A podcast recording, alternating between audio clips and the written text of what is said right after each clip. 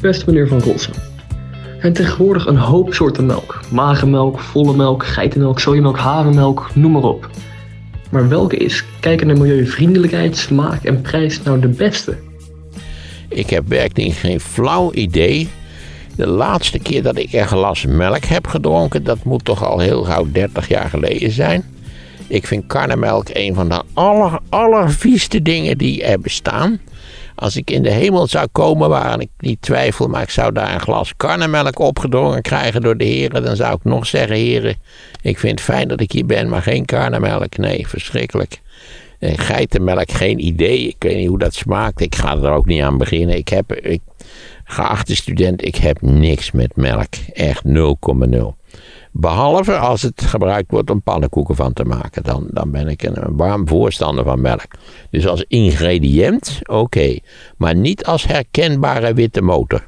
En heb je nog iets aan dat je zegt van nou, als die pannenkoek, dan moet er die melk in zitten? Nee, zeg een pannenkoek, maar geitenmelk, je hoort ze mouwen. Ik bedoel, uh, mekkeren, nee, dat, eh, dat wil ik niet, liever niet. Nee, gewone melk in de pannenkoek. Eet je dat vaak nog, pannenkoeken?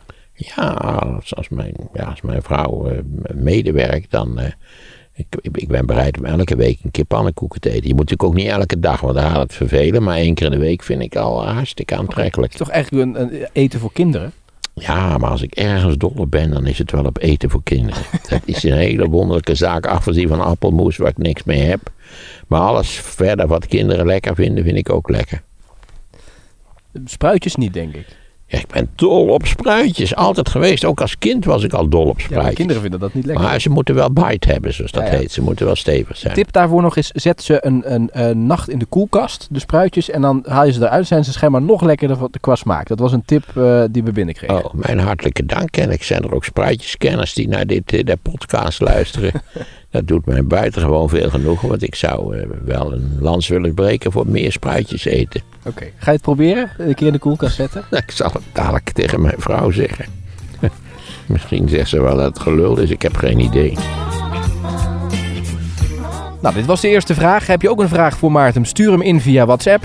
Nummer staat in de beschrijving van deze podcast. Doe het wel met het microfoontje. Spreek hem dus in, anders nemen we hem niet mee. En uh, de volgende aflevering een nieuwe vraag.